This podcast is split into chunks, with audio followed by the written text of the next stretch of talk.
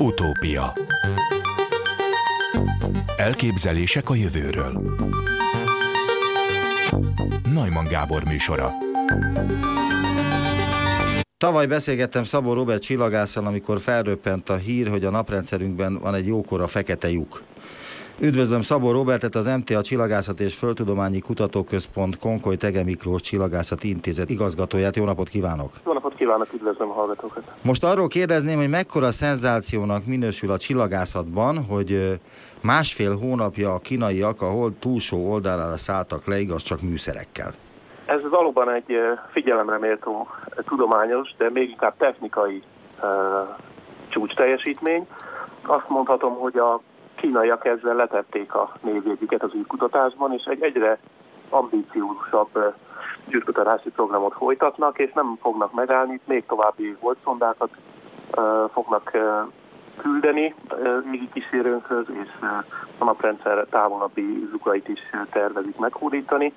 Tehát mindenképpen egy, egyfajta erődemonstráció a kínai gazdaságnak, a tudományos életnek az egyenletű erejét példázza, illetve hirdeti. Ezen kívül van, igen, van term, természettudományos, tehát alapkutatással összefüggő vonzata is ennek a missziónak, többfajta csillagászat, illetve a hold geológiáját, a hold földtanát, hogy rossz szóviccel vagy szóképpel éljek, fogja tanulmányozni az űrszonda, de mindenképpen itt a figyelemre méltó elsősorban én szerintem az, hogy egy bravúros technikai leszállást, ráadásul a hold túloldalán, amivel nincs direkt rádió összeköttetés, meg tudtak valósítani a kínaiak elsőként a világon. És ebben mi a nagy truváj? Tehát mit kell ahhoz tudni, hogy a hold túlsó oldalán leszálljon egy, egy holdra szálló egység, egy űrrakéta, illetve mennyivel nehezebb a másik oldalán, tehát a sötét oldalán leszállni, mint a fényes oldalán leszállni? A technikai kihívás az jelenti, hogy nincsen folyamatos rádió összeköttetés a leszálló egység és a földi irányító központ között.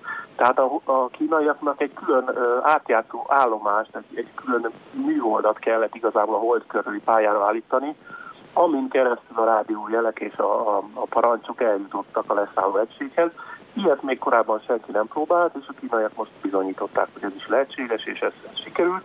Egyébként ez, ez például a, a, a, az emberes holdraszállásnál is néhány évtizeddel ezelőtt probléma volt, mert sokszor, amikor a holdat megkerülték éppen az amerikai űrhajósok, akkor rádiócsend tartományába kerültek, semmilyen összekötetés nem volt a, a földirányító központtal, és ez pedig mindig egy, az egy kockázatot, és mindig feszülten vált, tehát a filmekben is jól, jól reprodukálják a mai, mai uh, mozi élmény is, és visszaadja a legutóbbi filmekben, hogy ez bizony feszült várakozás gerjesztett kell, tehát mind az űrhajósokban, mind a földi irányító központban.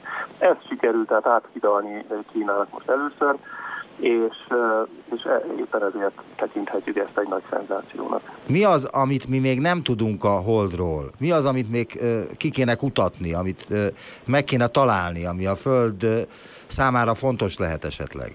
Ugye a Hold az egy viszonylag érintetlen égitest, nincsenek olyan földfelszíni folyamatok, amik elmossák az évmilliárdos fejlődésnek a nyomait, tehát ezért sokkal mélyebbre visszalátunk az egész naprendszer és kimondottan a Föld, vagy a Föld-hold rendszer keletkezés történetében.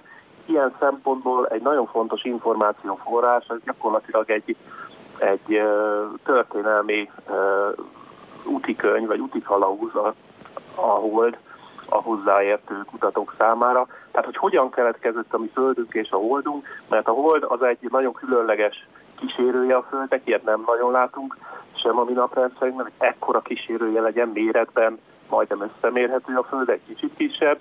A mi naprendszerünkben a bolygók sem ilyenek, más naprendszerben sem találtunk még pár több ezer bolygót felfedeztek a csillagászok a mai napig az utóbbi egy évtizedben, egy-két évtizedben, de nincs ilyen különleges rendszer, ezt szeretnénk mindenképpen jobban megérteni, szeretnénk megérteni azokat a folyamatokat, hogy hogyan jönnek létre a, a bolygók, hogyan jönnek létre a bolygórendszerek, ezek hogyan fejlődtek, de vannak olyan elméletek, például, hogy egyel több bolygó volt a naprendszerben, és ez a kölcsönös gravitációs hatások révén egyszerűen az egyik bolygó az kilökődött és elhagyta a naprendszerünket. Nagyon sok olyan fontos kérdés van, mennyiben hasonlít a Föld, illetve a Hold anyaga egymásra, és, és vannak egyébként a, a közeljövőbe tekintve sokkal kézzelfoghatóbb, illetve akár gazdasági hasznot hozó kérdések is, ugyanis most már azt is taglalják, illetve azon is gondolkozunk, hogy hogyan lehet nyersanyag bányászatra például kihasználni naprendszer égitestjeit, kisbolygókat, de akár a holdat is. Ehhez pedig pontosan kell ismernünk a holdnak a geológiáját, milyen kőzetek vannak, hol, hol helyezkednek el, lehetséges-e, hogy valamilyen nyersanyagot akár gazdaságosan ki lehet bányászni és visszajutatni a Földre, vagy pedig a naprendszer távolabbi régióinak meghódításakor, mint egy ugródeszkaként tudnánk használni a holdat, állandó holdbázisokat tudnánk építeni, akár még ö, ö, lakott, tehát emberek által lakott telepeket is el tudunk képzelni, ahol növényeket kell termeszteni. Mindez ismernünk kell a holdon levő körülményeket, a hold felszínét és a felszín alatt található ásványokat, küzleteket.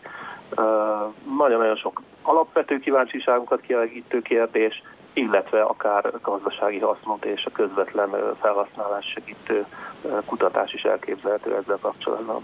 Tényleg lehet, hogy laikus a felvetés, de én furcsának találom azt, hogy a mai napig még nem telepítettek egy űrtávcsövet a Holdra, ami legalábbis egy laikus számára talán jobb lenne, mint egy, egy ilyen űrkompon, vagy valahol lebegve az űrben. Tehát ezt még nem jutott eszébe senkinek? Hát ha a csillagászati távcsőre gondol, ilyenre volt példa, a kínaiaknak egy egyel korábbi uh, holdjáróján volt egy kisebb méretű távcső, ami leginkább uh, ultraibolya fényben vizsgálta az égbolt égitestjeit.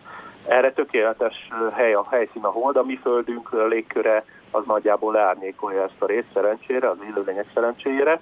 És valóban van ilyen uh, törekvés. Egyébként a mostani, a hold túloldán leszálló egységnek is volt, ennek éppen egy rádió csillagászati megfigyelő eszköz volt a, a fedélzetén, tehát csillagászati érések folynak. Nehéz kérdés, illetve technikai kihívás egy állandó csillagászati megfigyelő helyet, és mondjuk távcsöveket üzemeltetni a holdon, mert hát gyakran elromlik erre, elég, ha csak mondjuk a háború távcsőre gondolunk, ötször kellett, ugye egy alacsony földhöz közeli pályán keringett a föld körül, meg kering a mai napig a Hubble teleszkóp, és oda, oda tudtak menni az űrhajósok, meg tudták javítani, ki tudták cserélni gyakorlatilag a teljes elektronikáját, kameráit, energiaellátó egységét, és így tovább. Ezt nem tudjuk megtenni a, a Holdon, vagy legalábbis borzasztó nagy kihívás. Szeretnék utalni arra, hogy például a Földön is lehetnek ennyire zord körülmények, és működtetnek csillagász kollégák, például franciák, kínaiak, az Antarktiszon mm, automata, egy kvázi automata távcsöveket, amikhez igazából nem tudnak az emberek oda menni az év nagy részében, és csak időszakos évente egy-kétszeri karbantartási lehetőség adódik, és ezek akár több hónapon keresztül tudják az égboltot megfigyelni. Vannak olyan helyek, bármilyen meglepő, korábban én sem nagyon tudtam, de vannak olyan mérések, vannak olyan műholdas mérések, amik azt mutatják, hogy az Antarktisznak bizonyos részei, 3000 méter magasságú felsítjai szinte teljesen derültek és felhőmentesek, és onnan nagyon szépen gyönyörűen látszik a csillagos égbolt, és lehet csillagászati megfigyeléseket végezni. A technikai kihívás még, még egyszer mondom az, hogy nagyon nagy hidegben, nagyon embert és műszert próbáló körülmények között kell a megfigyeléseket végezni, és ez sem mindig problémamentes. A holdra telepíteni egy ilyen bázist az nagyságrendekkel nagyobb kihívás, és nagyságrendekkel többe kerül. Meggyőződésem, hogy előbb-utóbb e, ez is be fog következni. Ehhez minél több ilyen holdas leszállásra, a hold feltérképezésére van szükség, és előbb-utóbb el fogjuk érni ezt a, ezt a szintet, ezt a lehetőséget is. És egyáltalán ki az űr? Tehát milyen engedélyekkel kell rendelkeznie valakinek, és azért mondom, hogy valakinek, mert vannak magánvállalkozások is, akik az űr meghódítására törekednek, tehát, hogy milyen engedély szükséges az, ha például valaki a Holdon szeretne mondjuk egy ilyen állomást telepíteni. Kivel kell egyeztetni? Mihez kell, kihez kell fordulni egyáltalán? Igen, ez egy nagyon jó kérdés, egy aktuális kérdés is valójában. Ugye az űrjogról már nagyon régóta gondolkodtak politikusok és nemzetközi szervezetek, és az álláspont az ami kikristályosodik, és most sem, a mai napig nem változott, az az, hogy az űr és a, akár a legközelebbi földön kívüli égitestek is, azok nem lehetnek a tulajdona egy adott országnak, egy adott népnek, egy adott cégnek, vagy egy magánembernek, hanem ezek a teljes emberiség tulajdonába tartoznak, nem lehet őket kisajátítani, már csak ezért is gyanút kell ébreszteni gyanú, gyan, gyanúperrel kell élnünk, amikor valaki holdi telkeket, vagy éppen marsi telkeket kínál nekünk eladásra. Nincsen senkinek a tulajdonában, ezért nem is tudja eladni nekünk. Csak akkor, hogyha olyan balfácsának vagyunk, hogy ezért pénzt adunk neki esetleg. De a lényeg az, hogy amíg tudományos vizsgálatok folynak, addig igazából nem szükséges, vagy én nem tudok róla, hogy kellene bármiféle engedélyt is bárkitől kérni, de megváltozna ez a helyzet azonnal abban a pillanatban, amikor gazdasági tevékenységet, mondjuk egy űrbányászatot képzelünk el, akár a Holdon, akár egy akár ritka nemesfémeket tartalmazó kisbolygó bányászata, az, az nem elképzelhetetlen az, egy, az következő egy-két évtizedben. Ebb, ekkor már drasztikusan megváltozna a helyzet, és erre a, a döntéshozók, illetve a, a jogi szakemberek készülnek, és például Luxemburgban már van is egy olyan szervezet, amelyik az űrbányászat kérdéseivel foglalkozik, és ha valakinek ilyen tervei vannak, akkor oda kell fordulnia. De még egyszer mondom, ez nem egy egyszerű kérdés, és ez, ez felvet problémákat, hogyan lehet ezt úgy rendezni, hogy, hogy ebből az egész emberiség tudjon profitálni, és ne egyes pénzmágnások gazdagodjanak meg, vagy egyes államok, egyes gazdag országok, amik ezt megengedhetik maguknak. És ahhoz mit szól, hogy Azerbajdzsánban van egy milliárdos, aki egy űrkirályságot alapított, Asgardiának nevezi, és már van saját zászlójuk, alkotmányuk, himnuszuk, királyuk, 144 ezer állampolgáruk, parlamenti képviselőket is választottak tavaly, Sőt, az országnak már van saját műholdja is, egy cipős doboz méretű Asgardia 1 nevezetű. Ezt 2017. december elején állították pályára a nemzetközi űrállomásról. Mit szól ez? Ez egy érdekes kérdés, tehát nyilván Azerbajdzsán, mint ország felbocsátatnak műholdat, meg, meg van erre a lehetőségük. Az ön, ön által említett országot, vagy köztársaságot, vagy államalakulatot, ezt nem tudom, hogy ki ismeri el, és, és hogyan lehetséges ez. Uh, nyilván, amikor felküldött mondjuk Azerbajdzsán egy ilyen műholdat, akkor utána már aztán állíthat róla többféle dolgot.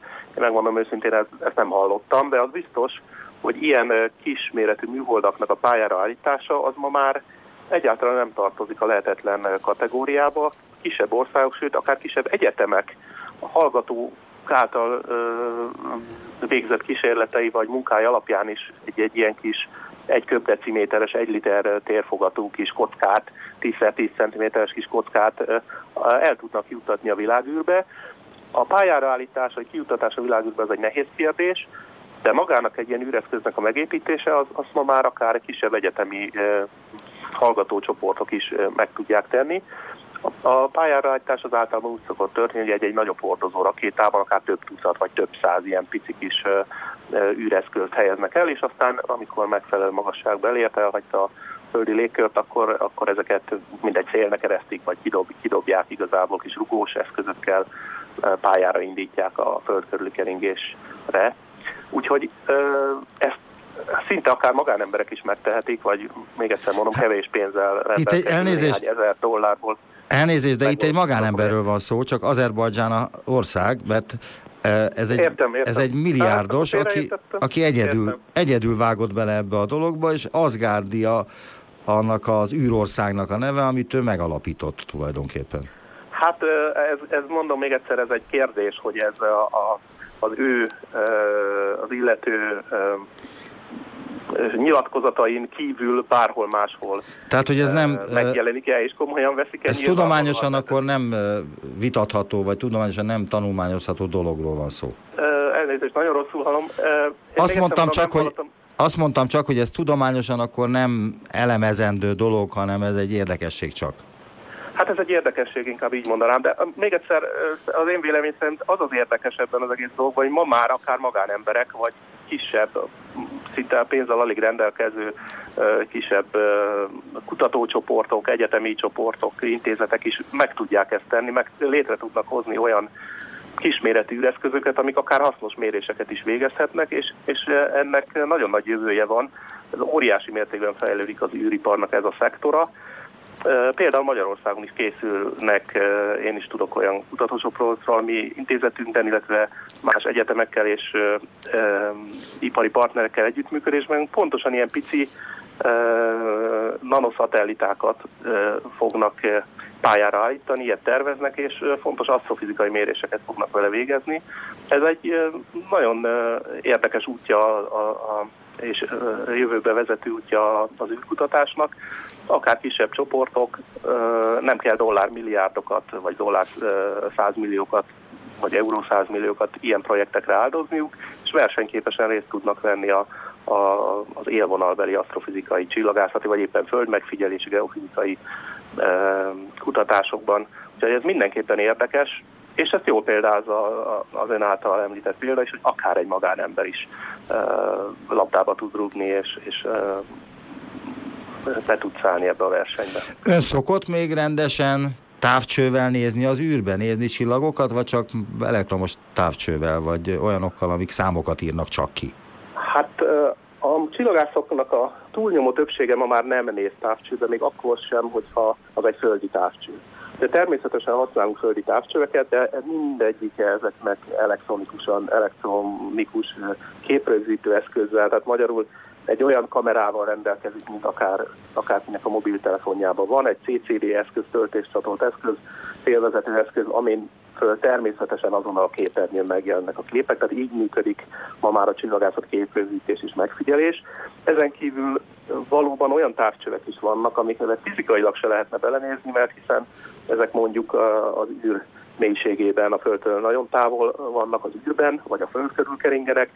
Én például leginkább ilyen távcsövekkel, ennek a méréseivel és annak a feldolgozásával foglalkozom, tehát űrtávcsöves mérésekről van szó, másrésztől pedig nagyon sok kollégánk olyan űreszközöket használ, amik, illetve olyan csillagászati teleszkópokat, amik nem a látható fénybeli sugárzást rögzítik, hanem az elektromágneses spektrumnak egy jóval szélesebb tartományát, akár a rádióhullámokig elmehetünk, vagy elmehetünk a nagyon nagy energiái sugárzásokig, röntgen, gamma távcsöveket is, is használunk.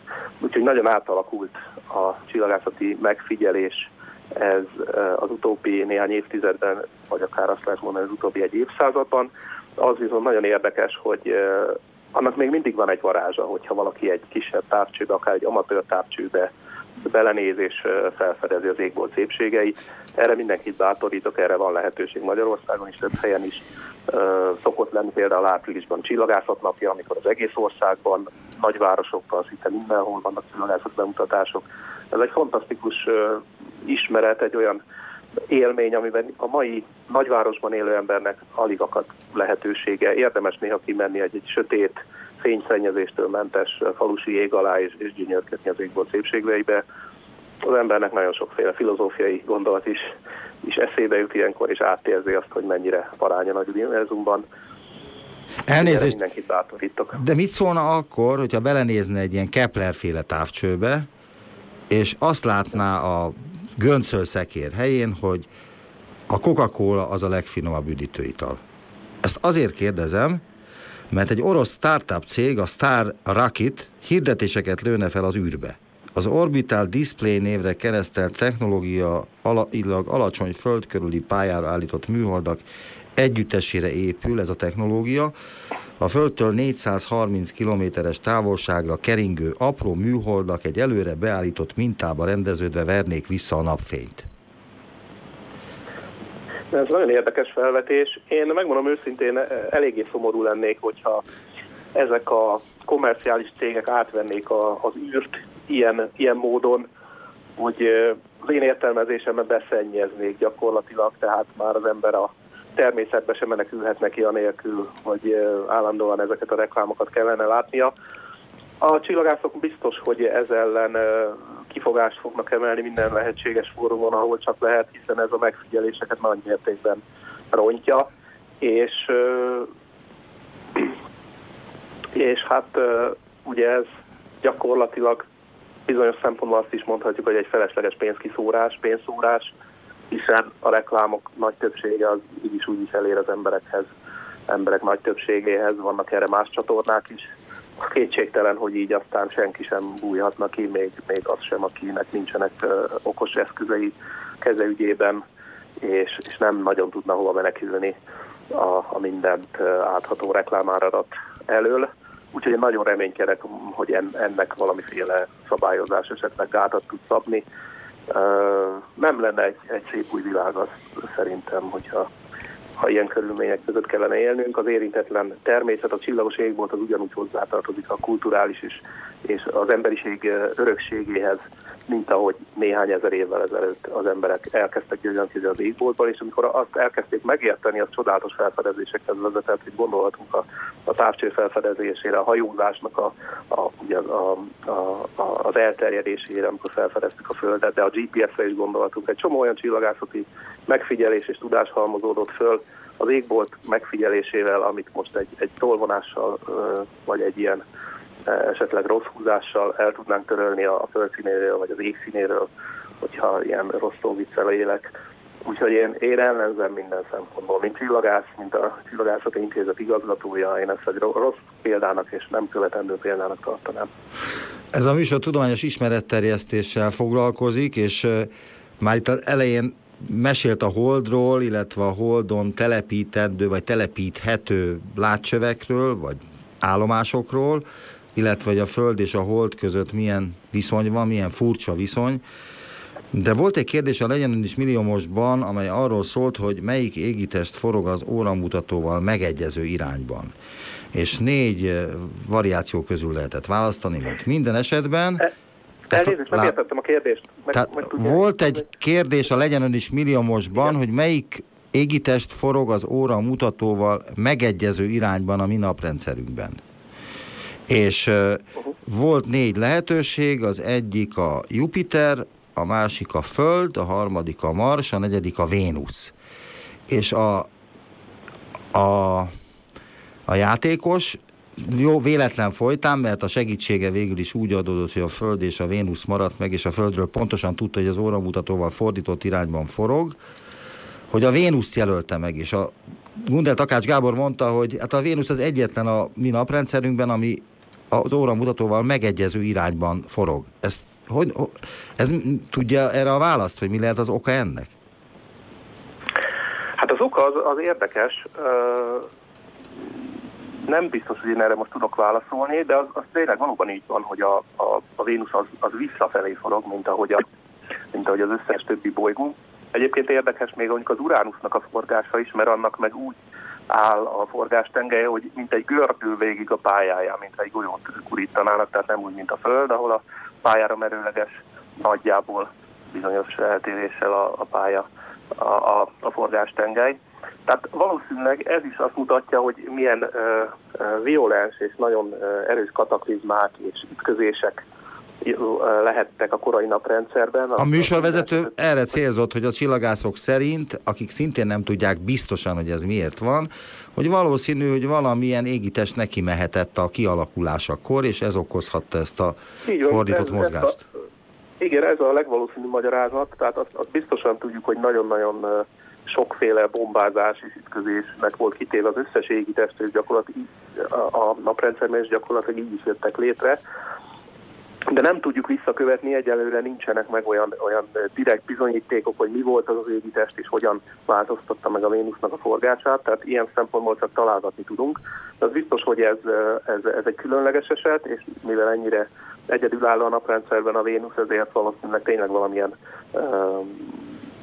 komolyabb eseménynek kellett történnie, hogy ez megtörténhessen. Azt várnánk egyébként, hogy abból a kialakuló gázfelhőből, amiből az összes bolygó kialakult, a mi Földünk is, ott nagyjából valahogyan egy irányba forgó égitestek fognak keletkezni. Úgyhogy ez, ez a legvalószínűbb magyarázat valóban, hogy valamilyen kozmikus kataklizma okozta ezt a különleges jelenséget.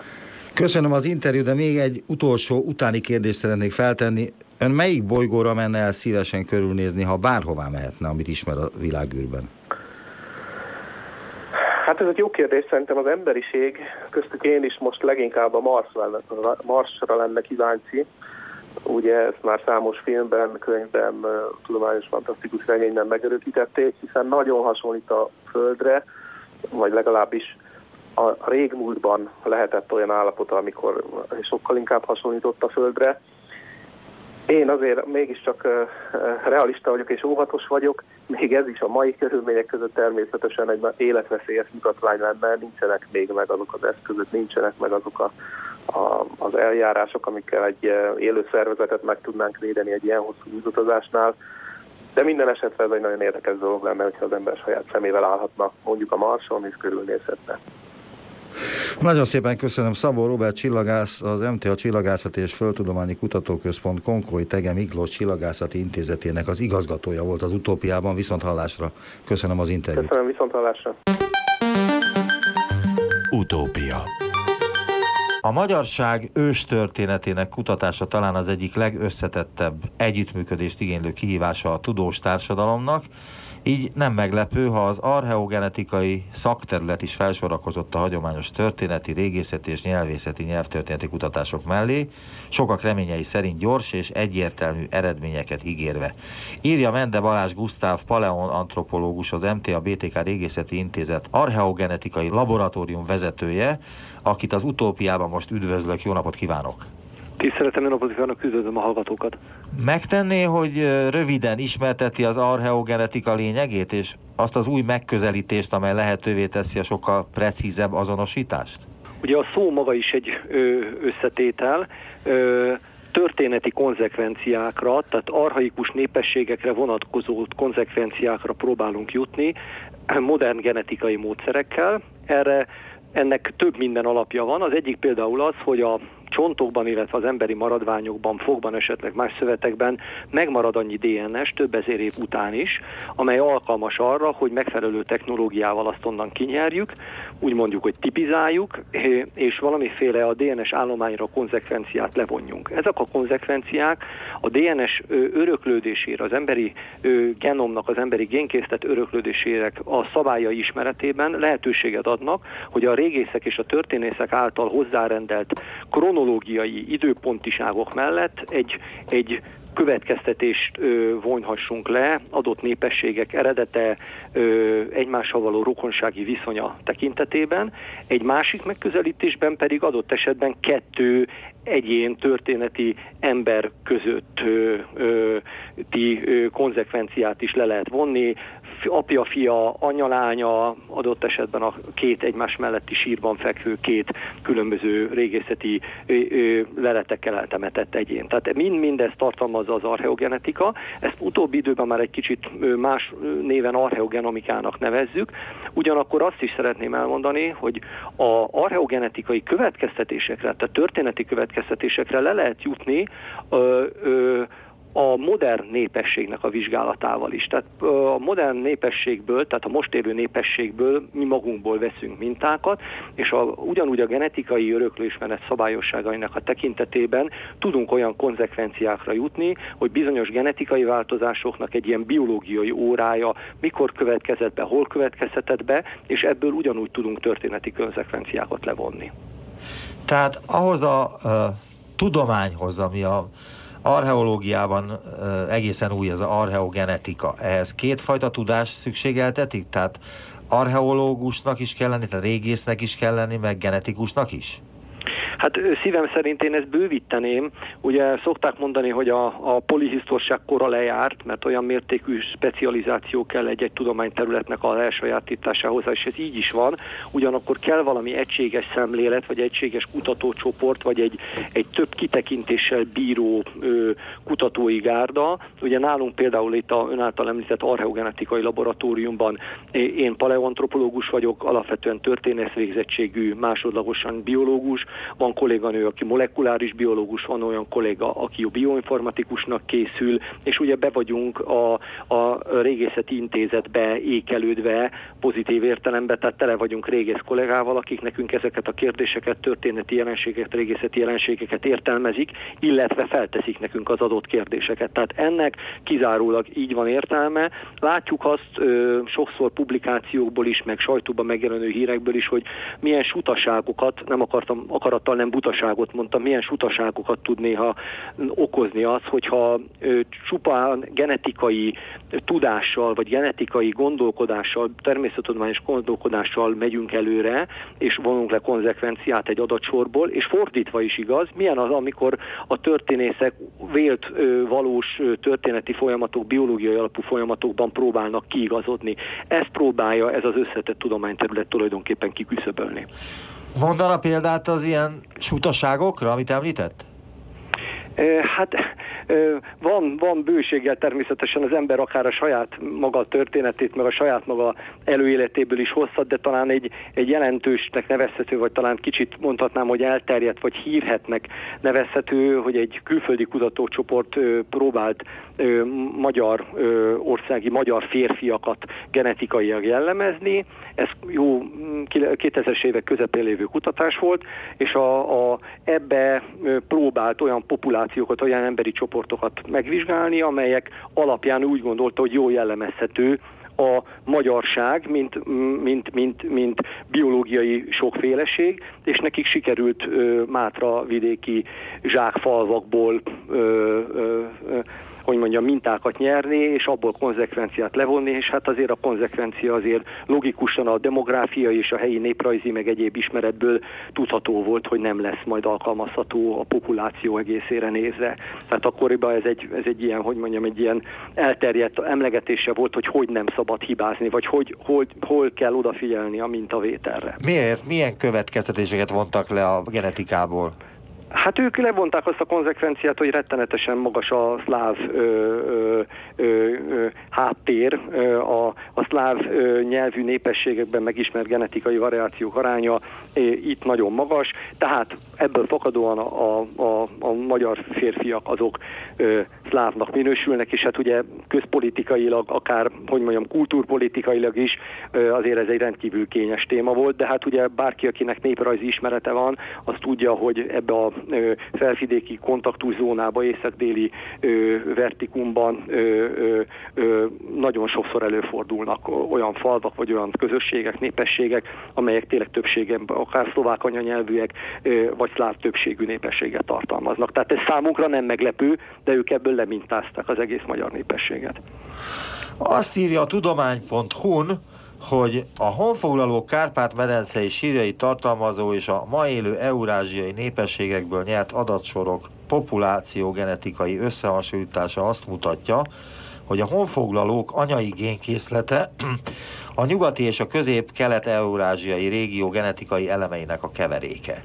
Vagyis az már biztos, legalábbis tudományos szinten eléggé, hogy nem jelentős ennek a valószínűsége, hogy a honfoglaló őseink Ázsiából jöttek? Hú, hol van Ázsia? Tehát a kérdés az ember mindig vissza, visszakérdez akkor, ilyenkor. Jó, Említ, akkor megmondom, megmondom, hogy mi az, amit én tanultam magyar szakos van. lévén a őstörténetünkről, az ura másik oldala.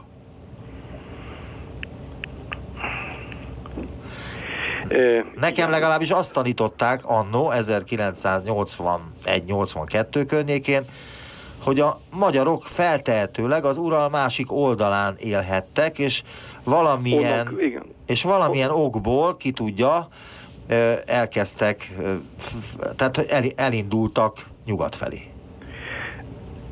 Na most ez valószínűleg, hogy ezt önálló mondatként ö, ö, most csak nyelvészeti értelemben szabadna használni már, tehát azért ez valamilyen mértékben finomodott, illetve kiegészítődött újabb történeti ö, nyelvészeti ö, ismeretekkel és megállapításokkal, de alapvetően genetikai értelemben, úgy, hogy ebbe a cikkbe is, ebbe a internetes oldalon próbáltam relatív finoman fogalmazni, hogy nagyon nagy kiterjedtségű az a földrajzi régió, amelyből keverék népként úgy tűnik, hogy elő előáll az a keverék, az a mix, amit mi honfoglaló magyarságnak nevezünk, és amelyik megjelenik a Kárpát-medencébe a 9. századnak a, a, a végén, a 10. századnak az elején.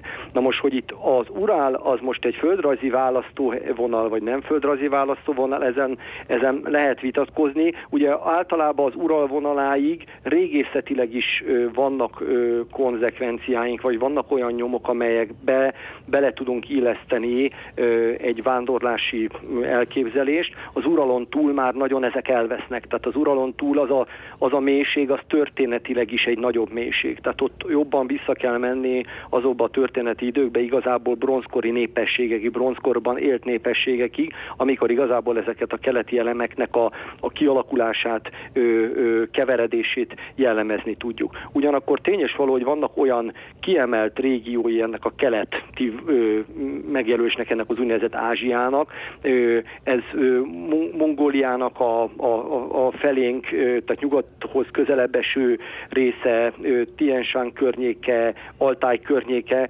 amely, amelyig vissza tudunk vezetni egy-egy olyan genetikai ágat, egy olyan genetikai típust, amely megjelenik a honfoglalókban. Ebből a szempontból ez a nagyjából ez a általam említett keleti mélység, ez nagyjából a maximum távolsága tőlünk való keletiség tekintetében, hogyha valaki ezt így vonalzó szerűen, vagy, vagy egy ilyen számegyenes szerűen próbálja elképzelni. Tehát minden, ami onnantól nyugatra van, az benne van abba a genetikai készletbe, amely a honfoglalókat jellemezte, kisebb, nagyobb és külön természetesen bizonyos szempontokból különböző arányokban. Regionális értelemben, temetkezési kultúra, régészeti kultúra értelemben, mert szociális struktúra értelmében, de ezekből áll nagyjából a tizedik században Kárpát-Merencében élő magyarság.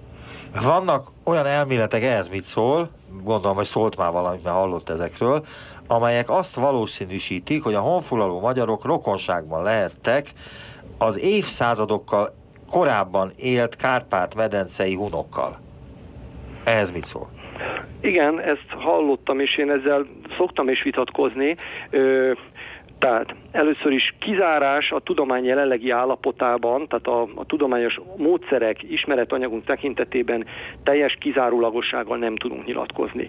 De tudunk egy tudományos megalapozottsággal, és erre mindig felhívnám a figyelmet, hogy a kettő fogalom meg, megél egymás mellett, tehát ha én nem tudok valamit kizárni, attól még nem biztos, hogy feltételezem. Tehát tudomos, tudományos megalapozottsággal jelenleg azt mondhatjuk, hogy van, lehet köze ö, a, ahhoz a régióhoz, a, a, a, a magyar ö, ö, populáció és a kárpát érkező csoport kialakulásának, amely térségben korábban a hunok is, vagy a hunok csoportok egy része kialakult és onnan elvándorolt. Tehát ebbe, ebbe nincs ilyen értelmű vita, tehát én is ezt soha nem generálom, vagyis próbálom világossá tenni. De én ebből nem vonom azt a konzekvenciát, hogy ezek között valami vérségi, vagy akár tudati összefüggés van, hogy én őtől származom, én ugyanadjon a helyről jövök.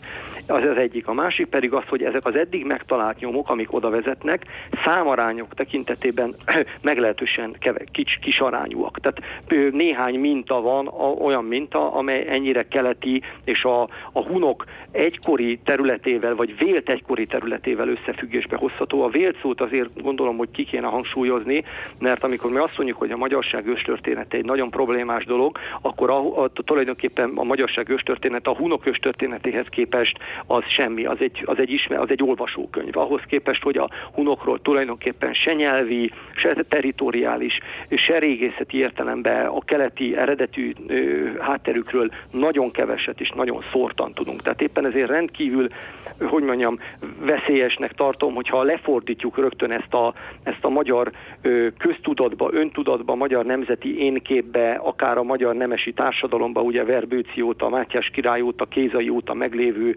magyar-hun kapcsolatot, egy meglévő tört, régészetileg, genetikailag és történetileg is igazolható magyar hun eredet azonosságra, mert, mert ez, ez a kettő nem ugyanaz. Ön többször is utal arra, hogy azért nem lehet kizárólagos biztonsággal állítani ezt vagy azt, mert nincs elegendő régészeti lelet. De mi az oka ennek? Elporlattak, vagy nem volt elég ásatás? Vagy nincs elég forrás az ásatásokra? Ennek azért erre egyrészt ugye mondanám itt rögtön, hogy itt valószínű, hogy az én kompetenciám egy kicsit megfakul, lévén, hogy nem, nem régész ember vagyok, viszont annyit már ugye a régész kollégákkal való együttműködésben az ember felszívott információt, hogy a nagyjából az érvekkel én is tisztában vagyok. Egyrészt ugye két dologról van szó a, a, ez a bizonyos tettei út ö, ö, régészeti értelemben generálisan nagyobb, mint mondjuk egy Kárpát-medence. Tehát a kutathatósága tekintetében óriási különbségek vannak. Hát ezt senkinek nem kell elmondani. Annak idején, ugye amikor a Szovjetuniót összehasonlítottuk más nagy ország területekkel, akkor láttuk, hogy hányszor nagyobb, és erről mindenki nagyon büszke volt. Most ebből a szempontból két nem összehasonlítható területről beszélünk, illetve a kutatási állapotok is regi, regionálisan mások, és vannak olyan jellegzetes teppei jelenségek, amelyeket úgynevezett nem tudunk megmagyarázni, hogy miért. Egyszerűen nagyon nagy területen keresztül nincsen, nincsen leletanyag, nincs temető, nincs temetkezés, vagy nem találjuk, vagy nincs, vagy, vagy, vagy, vagy máshova temetkeztek, aminek nem, nem, nem látjuk a nyomát, tehát az abban a nagyságrendben, hogy mi azt látjuk, hogy a honfoglalókat ismerjük régészetileg a 10. században a Kárpát-merencébe, úgy, vagy a Dunatisza közé mondjuk konkrétan, úgy az a nagyságrend az nem vetíthető vissza a tőlünk keleti lévő területekre. A másik kérdés az is, hogy, hogy mások lehettek azok a társadalmi szokások és struktúrák és leletanyaгаdási módozatok, amelyek, amelyek ezt létrehozták. Tehát adott esetben, ha van is lelet, vagy van temetkezés, van nyom, a temetkezésekben lévő régészeti leletanyag az nem specifikus, tehát nem bír olyan tulajdonsággal, amely kapcsán egy adott ö, ö, népcsoporthoz, népességhez, ö, kultúrához kötető. Ennek a, ezt a kötést az utóbbi időben az angol száz szakirodalomban már erő, erőteljesen ö, próbálják kritikai szemléletből megközelíteni, hogy egyébként se a kárpát se kellene a régészeti kultúrákat nagyon erőteljesen ilyen tipológiai szemléletben levezetni, és népességekhez, vagy úgymond valami néphez kötni, a népet meg ugye nyelvhez kötni, viszont tény és való, hogy minél keletebbre megyünk, annál inkább jönnek elő olyan temetkezéseknek, amelynek a specifitása a 10. századi honfoglalókhoz képest már olyan mértékben elenyészik, hogy igazából a kettő között nem lehet direkt összefüggést teremteni. Ennek kapcsán nem, nem ajánlja senki azt, hogy azt valaki genetikailag vizsgálja meg, mert hát tulajdonképpen semmi semmi alapunk nincs azt mondani, hogy annak bármi úgynevezett magyar gyanús vonatkozása lenne. Mennyit változtat a tudományos kutatáson, hogy politikai kérdésé vált a magyarok őstörténetének kutatása? Orbán Viktor miniszterelnök kirgizisztáni látogatásán a tudományosan elfogadott finnugor helyett türk nyelvrokonságról beszélt a vendéglátóknak. Kásler Miklós miniszter ezt követően októberben jelentette be, hogy olyan intézet létrehozására tett javaslatot, ahol tényleg tudományos alapossága járnak majd a végére a régi türk, finugor, hipotetikus eredet vagy nyelv eredet vitának. Erről önnek mi a véleménye? Hát nagyon röviden azt tudnám mondani, hogy a miniszterelnök úr, illetve miniszter úr politikusként nyilatkozik és beszél. Úgy gondolom, hogy mi pedig, mondjuk személy szerint én is kutatóként vagy tudósként beszélek, és ez egy két megközelítés és két mm, szemszög, amely adott esetben láthatóan ellentmond egymásnak. A magyar nyelv jelenleg nyelvészeti eredeti tekintetében továbbra is finugornak minősül a tudomány jelenlegi álláspontja szerint, és úgy gondolom, hogy a magyarság történetet kutató eddigi vagy jelen, jelenleg működő műhelyek tisztességesen és tudományos igényel végzik a munkájukat. A, a, viszont az tényes való, hogy, hogy, hogy az, hogyha ennek lenne egy nem elváró jellegű, de ugyanakkor támogató jellegű forrásokat jobban biztosító támogatottsága egy politikai, közpolitikai vélemény oldalról, akkor ez biztos, hogy előre vinné a kutatásoknak a helyzetét ehhez természetesen a bizonyos, tudományterületek fejlődésének is egy ilyen hullámszerű volta is hozzájárul, hogy mikor éppen egy adott tudományterület, és ez nem magyarországi viszonylat természetesen, hanem egy nemzetközi viszonylat, például a finugrisztika hogy áll nemzetközi értelemben, milyen alapvetései vannak, eljut egy olyan szintre, amikor következtetéseket változtat, és máshova, máshova jut el. Ugyanúgy a régészetben is vannak ilyen változások, ilyen hullámszerű megjelenések, tehát igazából ezek ezeknek a mintázata adja ki azt, hogy aktuálisan éppen mi a, a kialakult kép az adott őstörténeti kérdésben. Ha viszont a kérdésre úgy kell válaszolni, hogy ennek a átpolitizáltság vagy politika témaként való megjelenése az mindenképpen káros, lévén, hogy, hogy olyan mértékű és érthető a, a, a közvélemény érdeklődése a téma iránt, hogy utána nagyon könnyen ö, a közvélemény adott esetben vezetéséhez, mondhatni megvezetéséhez vezethet az, hogyha mi tudom, tudományos értelemben kiszolgáljuk azokat a vágyakat és óhajakat, amelyeket a közvélemény vagy a közlélek megfogalmaz, lásd, hogy jaj, de jó lenne, hogyha kiderülne, hogy a hunoktól származnánk. Most akkor elolvasom a Haba Tortánt, a Magyarság Kutató Intézet feladata egyebek között a magyarság ős története, a honfoglalás, a magyar középkor kutatása, vallástörténeti, néprajzi és népzenei kutatás, részvétel a kulturális turizmus, vallás és zarándok, turizmus fejlesztésében. Továbbá a magyar identitás hazaszeretett kifejeződésének történelmi bemutatása a magyar történelem korábbi évszázadaiból is mindenről angol és magyar nyelvű folyóirat kiadása. Nem kell erre reagálnia, ha akar, akkor nyugodtan reagáljon.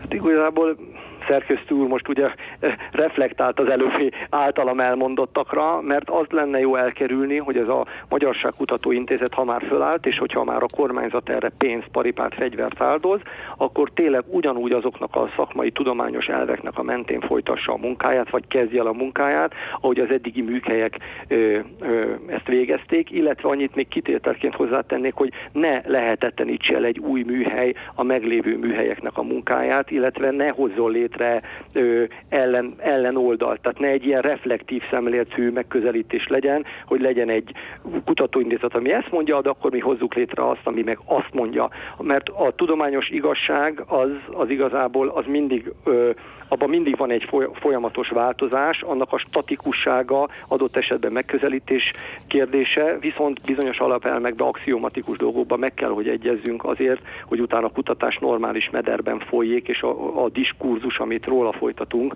az, az megmaradhasson, a, megmaradhasson az értelmes közegbe. Én ö, reménykedem abba, hogy a, a magyarság kutató ö, ellátja majd ezt a feladatát, ö, de lehet, hogy ez a reménykedés ez ö, kicsit ö, illúziórokosnak fog bizonyulni. Abban közmegegyezés van a tudósok között, hogy a magyarok ősei feltehetőleg Ázsiából származnak? Valószínű azt mondhatnám, hogy abba meglehetősen erős közmegegyezés van, hogy a, a Kárpát-medencébe beköltöző 10.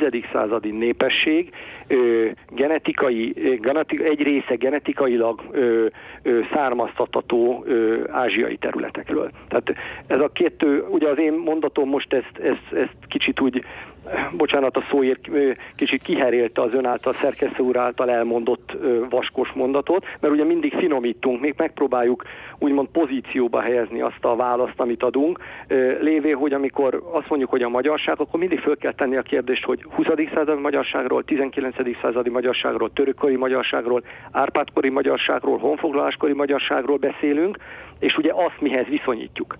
Tehát ö, egészen más. Jelen pillanatban a mai élő népességnek nagyon-nagyon kicsi ázsiai ö, kontaktja van genetikailag. Tehát néhány százaléknál nem több az a genetikai ö, hatás, ami jelenleg a ma, ö, mai élő magyarságban keletinek, távol-keletinek vagy ázsiainak minősíthető. Nagyon szépen köszönöm az interjút. Mende Balázs Gusztáv, paleoantropológus, az MTA BTK Régészeti Intézet archeogenetikai laboratórium vezetője volt az utópiában. Köszönöm az interjút, viszontalásra. Köszönöm szépen én is.